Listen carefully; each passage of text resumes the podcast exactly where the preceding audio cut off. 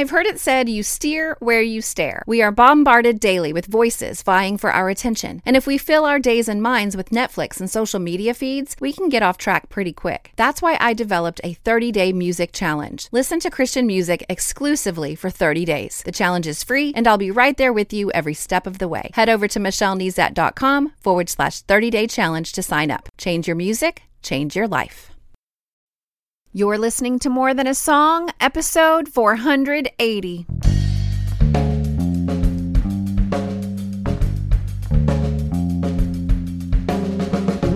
And welcome to this episode of More Than a Song. My name is Michelle Nezat, and this is the podcast dedicated to helping you discover the truth of Scripture hidden in today's popular Christian music. My goal is to teach you to connect portions of God's Word with the songs you're singing along with on the radio, to help you meditate on truths that will transform your way of thinking and ultimately your life. As we get started today, I encourage you to download today's episode guide as a way to take what I introduce on the episode and then turn it into actionable steps to interact with the Bible for yourself. So you can grab your episode 480 guide at michellenezat.com forward slash 480 download. And if you've already subscribed to my email list, the guide is already in your inbox, ready to help you discover and meditate on God's Word in new ways. Now, it's been my practice for the last nine plus years to feature Christmas songs during the month of December. Yeah, I've been hosting more than a song for nine years. It's wild. And actually, my 10th anniversary is coming up in February, so it's closer to 10 than it is 9. But whether you're listening to this in December of 2023 when I release it, or any other day into the future, let it give you a good reason to read the story of the birth of Christ again. In fact, I hope you're listening to this in July, because why should we relegate reading scripture about the birth of Christ to one season of the year? It's a story worth reading and rereading until he returns. The sibling band Cain sings about about a few names given to Christ in the Old Testament and then fulfilled in the New Testament. Their song Wonderful inspired me to read the prophetic words of Isaiah that leads to the story of the birth of Christ in Luke. But before we jump into scripture, let's listen. I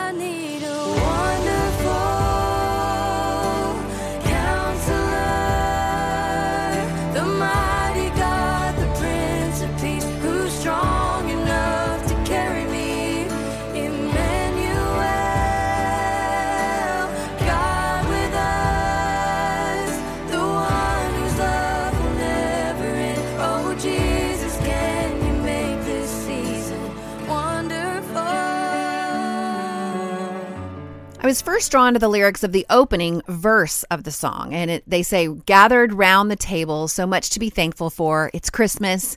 Oh, how I've missed this. But through the joy and laughter, you can feel the sadness because this Christmas, everyone's not with us. Now, I have the privilege of having a close family and family that is close, meaning we live near each other, near enough that we can gather at Christmas and other holidays and celebrations. And we do. And by gathering, we make new memories together, and that builds a foundation of relationship to then keep gathering. Now, we're not perfect. we have our share of family drama, but we do gather. And for that, I am thankful. Now, the lyric that says you can feel the sadness because this Christmas everyone's not with us makes me think of our dear family members who have already passed away, but it also makes me think of the ones who won't be there because they can't or won't gather. Now, this year will be a first, our first Christmas without my grandmother, who we lost this May, and I miss her so much.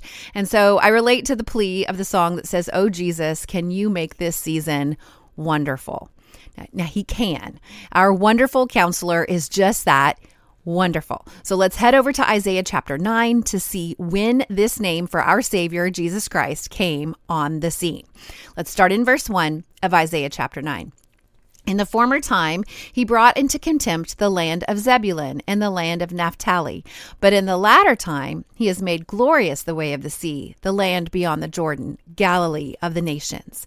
The people who walked in darkness, have seen a great light. Those who dwelt in a land of deep darkness, on them light has has shown light, or light has shown. Now let's skip down to verse 6. For to us a child is born, to us a son is given, and the government shall be upon his shoulders, and his name shall be called Wonderful Counselor, Mighty God, Everlasting Father, Prince of Peace.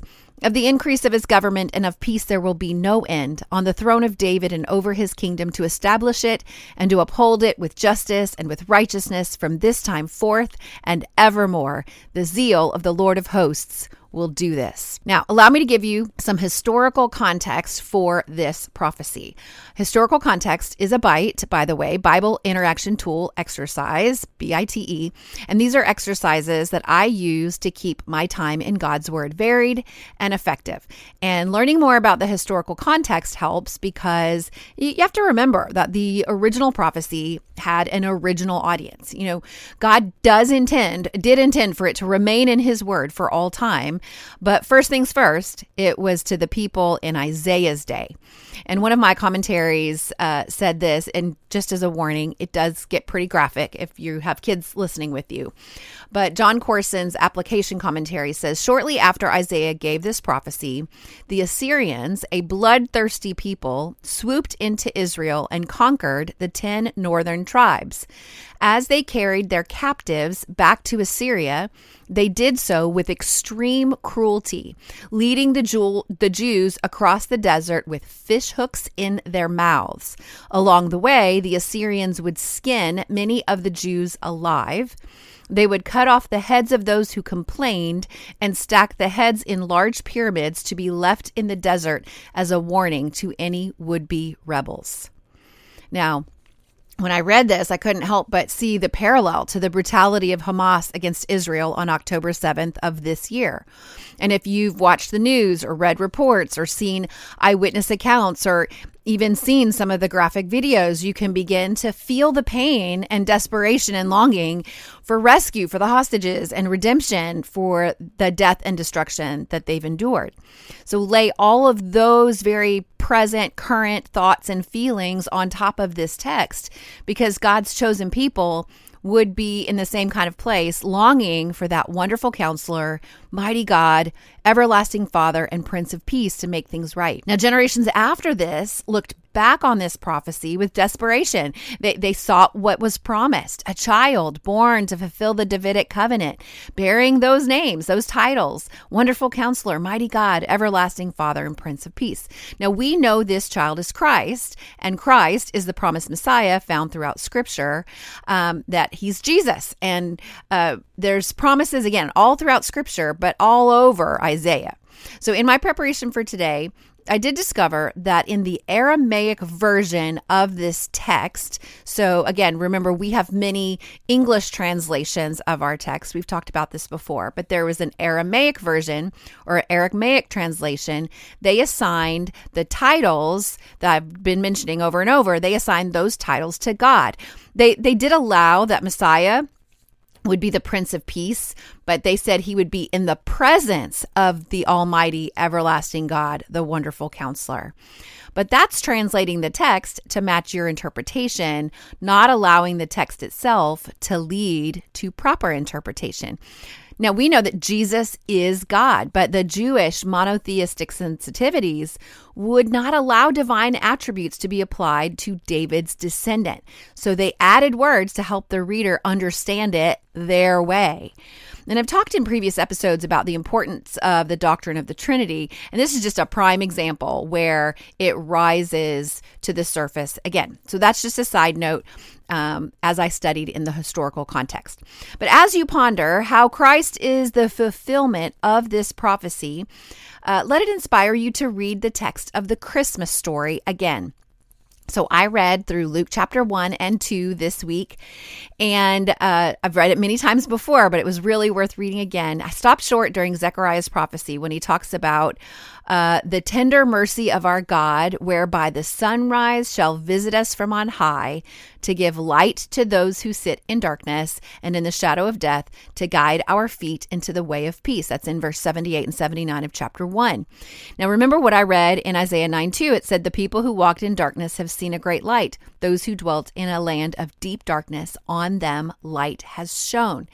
So, and of course, the prince, the name Prince of Peace in verse 6 surely a Prince of Peace would guide our feet in the way of peace. So you can see that this prophecy is talking about Jesus and it echoes Isaiah chapter 9. Another reference to Isaiah chapter 9 points to Jesus as the fulfillment of this prophecy in Matthew chapter 4 when it's talking about Jesus. He's moving his ministry into the territory of Zebulun and Naphtali. And so in verse 14, of chapter 4 Matthew says so so that what was spoken by the prophet Isaiah might be fulfilled. The land of Zebulun and the land of Naphtali the way of the sea beyond the Jordan Galilee of the Gentiles the people dwelling in darkness have seen a great light. And for those dwelling in the region and shadow of death on them a light has dawned. That light is Jesus. That that child to be born was Jesus. But let's talk about this name, Wonderful Counselor. In an article from gotquestions.org, and again, I'm going to link to all of these outside resources in the show notes, michellenezat.com forward slash 480. You can find those there. But in this article in gotquestions.org, it says that Isaiah calls the Messiah the wonderful counselor indicates the kind of character this coming king has. The word wonderful in this passage literally means incomprehensible. The Messiah will call cause us to be full of wonder. And the word is is much weightier than the way it's used in normal conversation today. We say things are wonderful if they're pleasant, lovely, or the least bit likable, but Jesus is wonderful in a way that is boggling to the mind. And then later in that same article, we learn about the word for counselor. It says in ancient Israel, a counselor was portrayed as a wise king, such as Solomon, giving guidance to his people. And then Isaiah uses this word again in chapter 28, verse 29 to describe the Lord. It says, This also comes from the Lord of hosts. He is wonderful in counsel and excellent in wisdom. Jesus is a wise counselor. He did not need any testimony about mankind, for he knew what was in each person. That's what John says in, in John chapter 2. He is able to advise his people thoroughly because he's qualified in ways no human counselor is.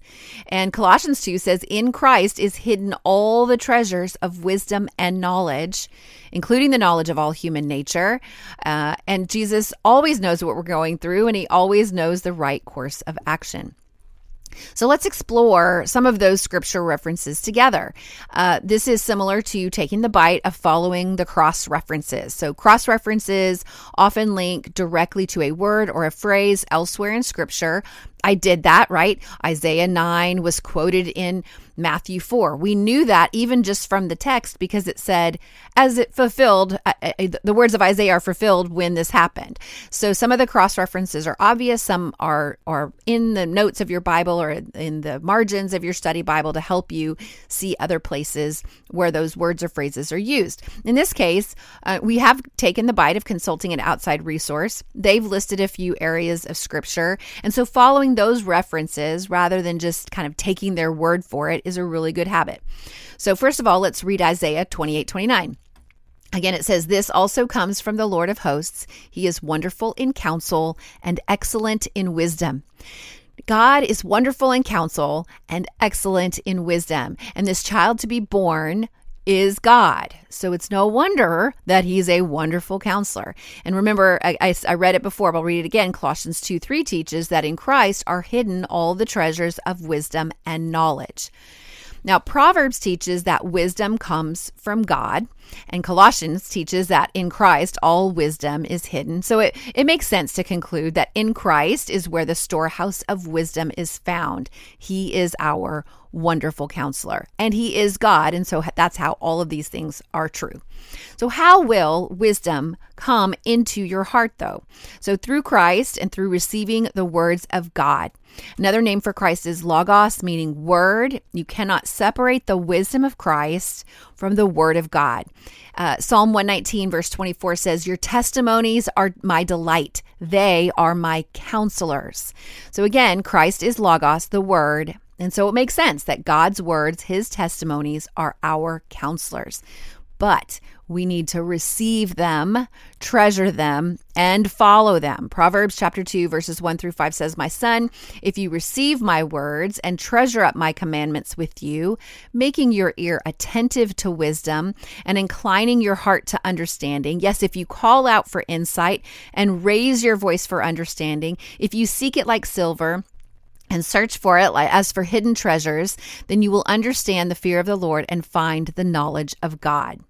I wish I had time to read the entire chapter with you, uh, but when you keep reading in verse 6, it starts out by saying, The Lord gives wisdom, and He gives the type of counsel that you're seeking. If you are desperate for a wonderful counselor this season, Christ is your source of protection understanding, justice, knowledge, discretion, understanding and deliverance. All of that is included in Proverbs chapter 2. You'll read you'll see that when you read it for yourself. But when you keep reading, uh, wise counsel only benefits you if you follow it. Proverbs 2:20 says, "So you will walk in the way of the good and keep to the paths of the righteous." So, keeping to the paths of the righteous reminds me of what we studied in the last episode, episode 479, when we talked about our good shepherd. Our good shepherd brings us back to the paths of righteousness, and then that's the path that we follow when we follow his lead. Now, as we meditate on our wonderful counselor, let's take the bite of considering the opposite. I take this bite when I want to understand something better. I find when I look at what it's not, I have a better understanding of what it is.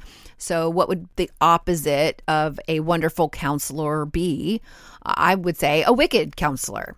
Really, any counsel that is not grounded in the ways of our wonderful counselor um, every other source is going to be tainted by sin or wickedness. But for a practical example, let's look at Job's friends. We studied the book of Job in episode 469, but even if you've only read Job once or heard about it, you might remember what his friends are like. And in a commentary exalting Jesus in Job, I read this Counselors, like Job's three friends, are full of spiritual diagnosis and prescription, but after all their help, we often feel worse instead of better. Some of the answers Job received from his friends are true to a point, at least technically so. Job's counselors methodically and pedantically recite their bookish precepts to Job and then slap their conclusions onto Job's life like labels on a specimen bottle. But they horribly mislabeled Job, so much so that God would have to chastise them in the end for their counseling malpractice. Thankfully, we don't have to depend on human counselors. Jesus is our wonderful counselor, as Isaiah describes him in Isaiah 9 6. In Jesus are hidden all the treasures of wisdom and knowledge, Colossians 2 3. Human counselors are, off, are helpful at times, but as in Job's case, they are not infallible. We need an infallible guide through life. Only Jesus can fulfill that need. He is wisdom incarnate. He has given us the Holy Spirit of truth to indwell us. He has given us His written word, the Bible, to guide us. Thanks be to God for His wonderful counselor. Couldn't have said it better. So uh, we can see clearly what kind of counselor Jesus is not but what makes him so wonderful? And I would say one aspect is his compassion. His, I'm going to butcher this Greek word, but splonk splanchnizomai um, is literally to feel compassion. So our wonderful counselor really cares. He feels for us. He doesn't just pity our situation, he feels sympathy, empathy, and compassion. Um, referencing our Good Shepherd theme again from episode 479, Matthew 9 36 says this when he saw the crowds, he had compassion for them because they were harassed and helpless, like sheep without a shepherd. He had splanchnizomai. He felt compassion because seeing sheep without a shepherd moves our good shepherd, our, our wonderful counselor. And it moves him so much that he gave his own life to call us to himself. So as you search the scripture and search for those hidden treasures of wisdom in Christ, how might you recognize his voice? Well, let's look at some of our wonderful counselors' techniques in scripture. Jesus uses probing questions. Like in Mark chapter 10, verse 18, it said, And Jesus said to him, Why do you call me good? No one is good except God alone. I'm working harder at asking questions to counsel. Um, I'm a mom, and so I tend to pontificate rather than asking questions. And it because it kind of seems counterintuitive because counsel seems like information you lack given to you in the form of guidance. But Jesus asked a lot of questions. Understanding how we see the world will go a long way toward allowing Christ to transform the way we think. So, probing questions help get to the heart of the matter. So, Jesus used probing questions, but he also confronted gently, but still. Uh, consider the woman at the well. John chapter 4. Jesus said to her, Go, call your husband and come here. The woman answered him, I have no husband. Jesus said to her, You're right in saying, I have no husband, for you've had five husbands, and the one you now have is not your husband. What you have said is true. Now, Jesus didn't yell and scream or shame and belittle, but he did speak the truth in love. All right, what other technique did our wonderful counselor use? Well, he sought agreement on the purpose or goals of the encounter. So consider Mark 10 51, when Jesus said to him, What do you want me to do for you? And the blind man said to him, Rabbi, let me recover my sight. Or what about John 5 6, when Jesus saw him lying there and knew that he had already been there a long time? He said to him, Do you want to be healed? So again, Jesus is. Um, trying to get agreement uh, on the purpose or the goals of the encounter. One more technique um, answering questions with questions. and didn't I just talk about this one? I mean, sort of. And even in the one previous where he was trying to get um, agreement, he used questions to do it. Uh, there's a slight difference in that Jesus questions as an answer to questions uh, aimed at clarifying the intent of the questioner. So let's consider Luke chapter 10. Uh, it's when the lawyer stands up to put him to the test, saying, Teacher, what shall I do to inherit eternal life? And Jesus said to him, What is written in the law? How do you read it? Again, he's trying to clarify the intent of the questioner and uh, he answered, the, the lawyer answered, You shall love the Lord your God with all your heart, and with all your soul, and with all your strength, and with all your mind, and your neighbor as yourself. And Jesus said to him, You've answered correctly. Do this, and you will live. But he, desiring to justify himself, said to Jesus, And who is my neighbor? So then Jesus replies with the story of the Good Samaritan. And then he asked, Jesus asked at the end of this story, Which of these three do you think proved to be a neighbor to the man who fell among the robbers? Again, the question to Jesus was, Who's my neighbor? So then Jesus tells a story and then asks a question, Who do you think is the neighbor? and the lawyer said, The one who showed him mercy. And then Jesus said to him, You go and do likewise. So, one, one final thought as we wrap up. Our song pleads for Jesus to be wonderful in this season. And of course, he is. But I challenge you to allow him to be your wonderful counselor. Allow his voice to take up some airtime in your thoughts. Let him ask probing questions. Let him gently confront your sin. Let him seek agreement on your purpose and goals. Let him clarify your intent. Let Him guide you and then follow. So, what's next? We'll read the prophecy in Isaiah chapter 9 and then go read the birth account of Christ in Luke 1 and 2. Meditate on this name, Wonderful Counselor. Consider the compassion of Christ. Seek the wisdom hidden in the robes of your Prince of Peace and allow his words to be your counselors. Allow them to probe and confront and clarify and guide you in paths of righteousness. And while you're in God's Word this week, let me know how you're doing. You can email me, Michelle at MichelleNezat.com. You can hop on Twitter or Instagram at Michelle Nezat. Um, Michelle L. Nezat is my public Facebook page. Uh, we can talk about what you're learning there. Now, More Than a Song is a proud member of the NRT Podcast Network. Check out other podcasts in the network and Christian music resources at newreleasetoday.com. And then don't forget to grab your episode guide at michellenezat.com forward slash 480 download. Now, with that in mind, I want to thank my newest subscribers who've subscribed lately, like Joy from Pennsylvania, Genesis from Alabama, Joseph from the UK, Kimberly from Texas, Shannon from from Louisiana, Patty from Nebraska, Jeffrey from Michigan, Christina from the Philippines, Joanna from Kansas, and Grizel from Pennsylvania. Welcome. Now, don't forget, you can listen to the podcast directly on my website, michellenezat.com, or your podcast listening app of choice. And if you have not left a review yet, oh, what a Christmas gift that would be for me. Go to lovethepodcast.com forward slash more than a song. Well, that's it for this episode of More Than a Song. Next time, I will be featuring Generous God Gloria by Naomi Raine to dive into scripture.